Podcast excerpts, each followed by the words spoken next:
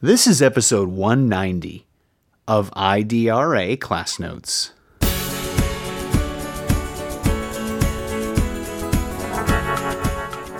I think one of the main mistakes we make is having a preconceived notion of what success is for everyone, and that's not always the same thing. In order to know what an inequitable situation is, you must first determine what success looks like for the individual, and to not have them confined by certain parameters, because we want some students to make success within the parameters, but then there are other students who can be so out of the box and still be yet successful in their own right. So the first step is just getting them to think and have conversation pieces about what does success truly look like for the individual students.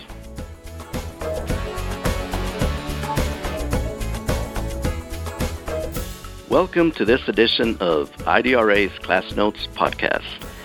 As you know, IDRA operates one of four Equity Assistance Centers in the United States. As an Equity Assistance Center, IDRA EAC South is charged to support public educational agencies with the equitable treatment of students and the protections of their civil rights, particularly in relation to their race, sex, religion, and national origin. As part of the technical assistance that we provide, we offer information, resources, and other technical assistance services to school district leadership, campus administrators, and classroom teachers in rural and urban settings to support all students to ensure equity and social justice through quality education. You know, when I reminisce about the times that I've gone through the county visiting schools, one of the things that stands out is that most schools express their vision, a phrase that says, all children will learn. Indeed, as educators, it is a basic premise from which we should always operate the belief that all children will learn and be ready to succeed in college and career pathways. And yet, the reality is that the journey to make this vision come to fruition is filled with more obstacles for some schools than for others. It's definitely not a level playing field. We see inequities impact children as a direct result of poverty, which impacts basic needs such as food, shelter, and health care. But we also have inequities within the schools that are systemic and can be directly addressed by school leadership and classroom teachers. For example, major racial disparities in student discipline rates have been documented for decades. Most recently, the 2013 14 Civil Rights Data Collection documented that black students, who make up 16% of enrollment, accounted for 40% of suspensions nationally. More recent data continues to show similar persisting trends for children of color. That's just not fair. It's just not right. Research also shows that many children living in poverty, many of them children of color, are taught by mostly inexperienced teachers, many of them teaching subjects for which they are not certified to teach. Within this group of children facing inequalities, we also have students who are learning English as a second language who do not receive culturally responsive instruction and are denied access to a quality curriculum using best practices that enhance second language acquisition. Equity and action will be the focus of our conversation. We have two very special guests who join us to share their perspectives on equity and social justice through education.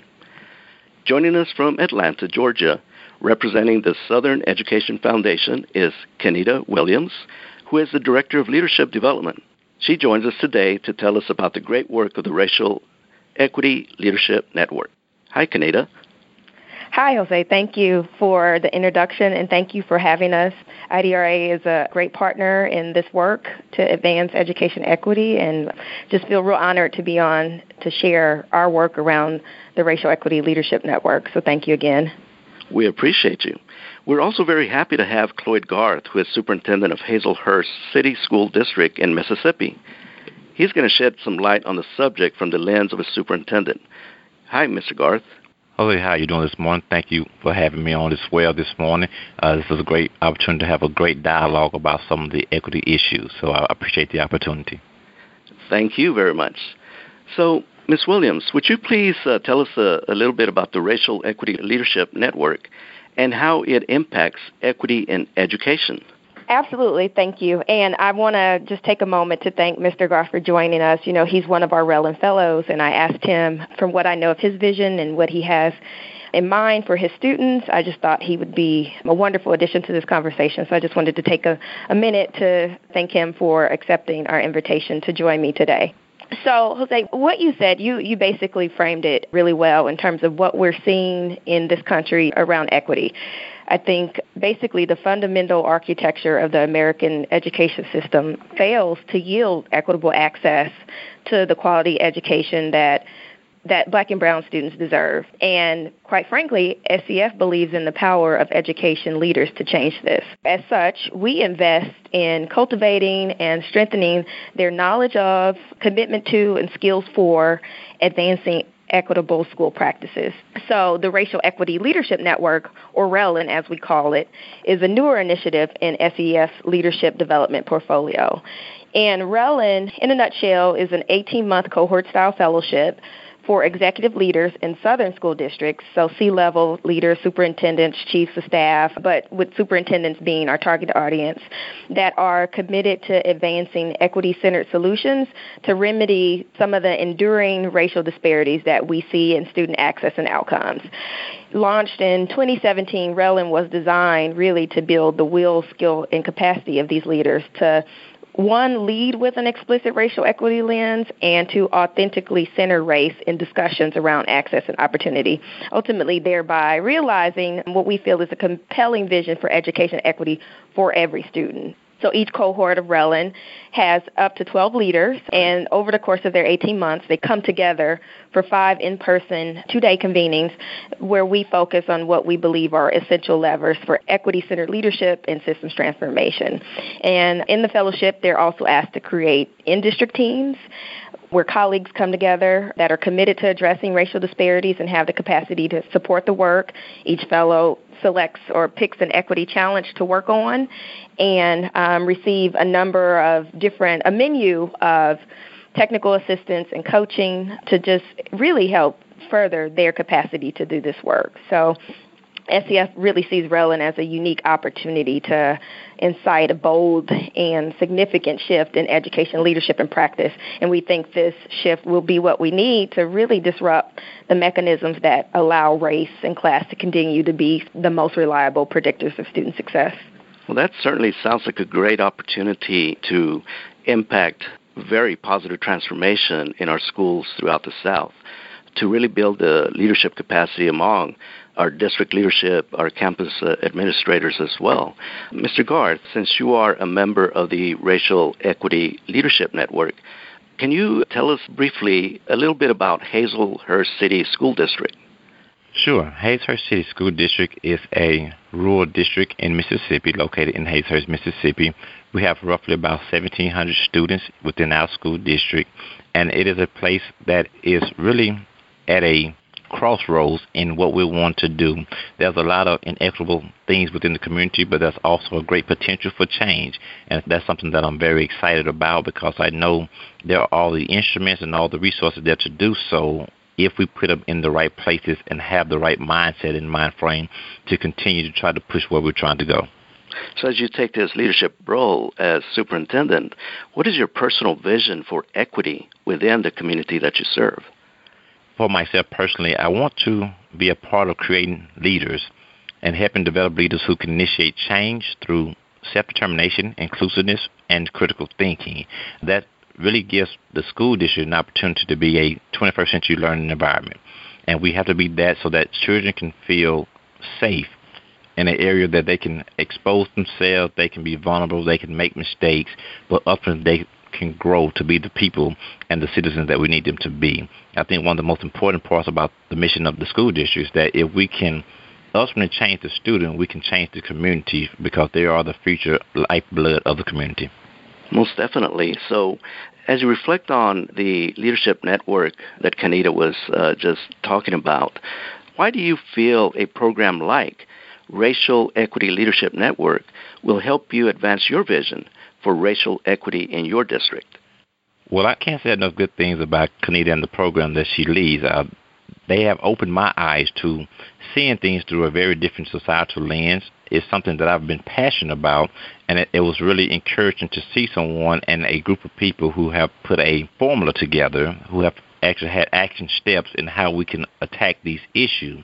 A lot of times people have a desire to be a catalyst for change, but they don't truly know where to start. With the RELN program, uh, Ms. Kanita has done an excellent job of putting us in a position that we can take some things back home, no matter if your district is 1,500 students or if your district's 20,000 students, we can do some things that can ultimately help serve our underprivileged students better. Most definitely. So, Kenita, uh, Mr. Garth just mentioned a formula for making this a possibility to really enhance the capacity for leaders to impact their schools in a positive way. Uh, what would you perhaps identify as some of those key elements in this formula? Well, that's a great question. So, we see leadership or leadership development really as kind of a double helix in a lot of ways. Like, so there is a thread where there needs to be systems change. So you need right. to have a vision for where do you want to see change overall in the system so that student success is not predetermined by student race and that all students can demonstrate developmentally appropriate mastery of skills so they can basically go in and lead the opportunity rich lives that they need. So there's the systems change.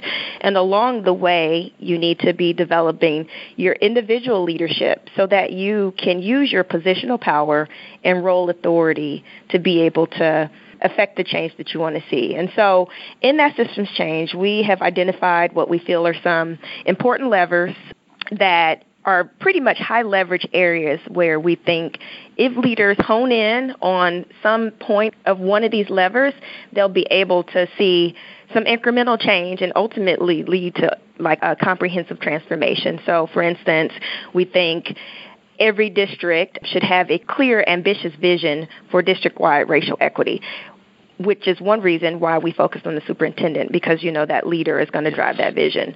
Another thing is making sure that all students have access to deeper learning opportunities, that they have rigorous curricula, and that practices are reflective of the needs of the students. Another lever is making sure that schools are safe and healthy. So you're thinking comprehensively about what it, the ecosystem of supports, what it takes to ensure student success. Another one is being thoughtful about resource allocation, and that you know, the neediest students have access to what they need, and then using your data. So it is, in a lot of ways, as Cloyd said, a formula. Like these are areas that if you really pay attention to these levers, you can go ahead and create the, the system that you want. And and I want to say that this comes from some research done by our partners at the Learning Policy Institute. So, like, this is research based information that we feel like is really kind of undergirding what we need to see in terms of the transformation we want. So that's definitely uh, one of the key things that IDRA EAC South strives to do any time that we go out to support our schools throughout the, the region is we want to make sure that we take a research-based approach to the challenges that are faced by the principals, uh, by the teachers, by the students. You know, as we think about the principal who sets the tone of the campus, Mr. Garth, how do you build capacity among principals? Uh, thinking about those, especially those new principals, those new leaders that are coming on board to address these issues of inequity and social injustice, you know, which a lot of times can be uh, kind of a, a very difficult topic to undertake. But how do they transform and make sure that there's equity in action in their campus? Great question. So, one of the first things I always try to do with the leadership team and the principal is to get them to think a little different about what success looks like on a lot of different levels. I think one of the main mistakes we make is having a preconceived notion of what success is for everyone, and that's not always the same thing. In order to know what an inequitable situation is, you must first determine what success looks like for the individual. And so when I want them to think about how can we make a school environment that can put success on multiple levels for multiple children and they all be successful within their own rights. Then that's a very complex issue, but it also gets you to thinking about how to get things out of a particular box and to not have them confined by certain parameters because we want some students to make success within the parameters, but then there are other students who can be so out of the box and still be yet successful in their own right. So the first step is just getting them to think and have conversation pieces about what yes. does success truly look like for the individual students. Most definitely. So, as we think about the challenges that, that we all face throughout the South, you know, as a nation, we've come a long way with addressing inequity since the civil rights movement. But many children and families of color and or those who live in poverty still suffer the consequences of social, economic, and political disparities that result in opportunity gaps in education. There's still much work to do to support academic success for all children at this time, you know, we are running out of time, so I'm sorry to say that we're going to have to uh, go ahead and transition to a close. But should you need any assistance out there in the audience to address issues of equity in your schools, don't hesitate to contact us at IDRA EAC South. There are several resources that you can access through our website at idra.org. And I definitely want to thank our two guests today.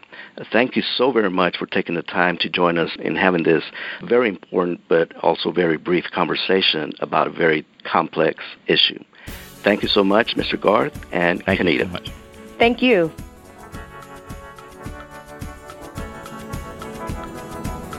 Thank you for listening to IDRA Class Notes. For more information on IDRA and other Class Notes topics, go to www.idra.org.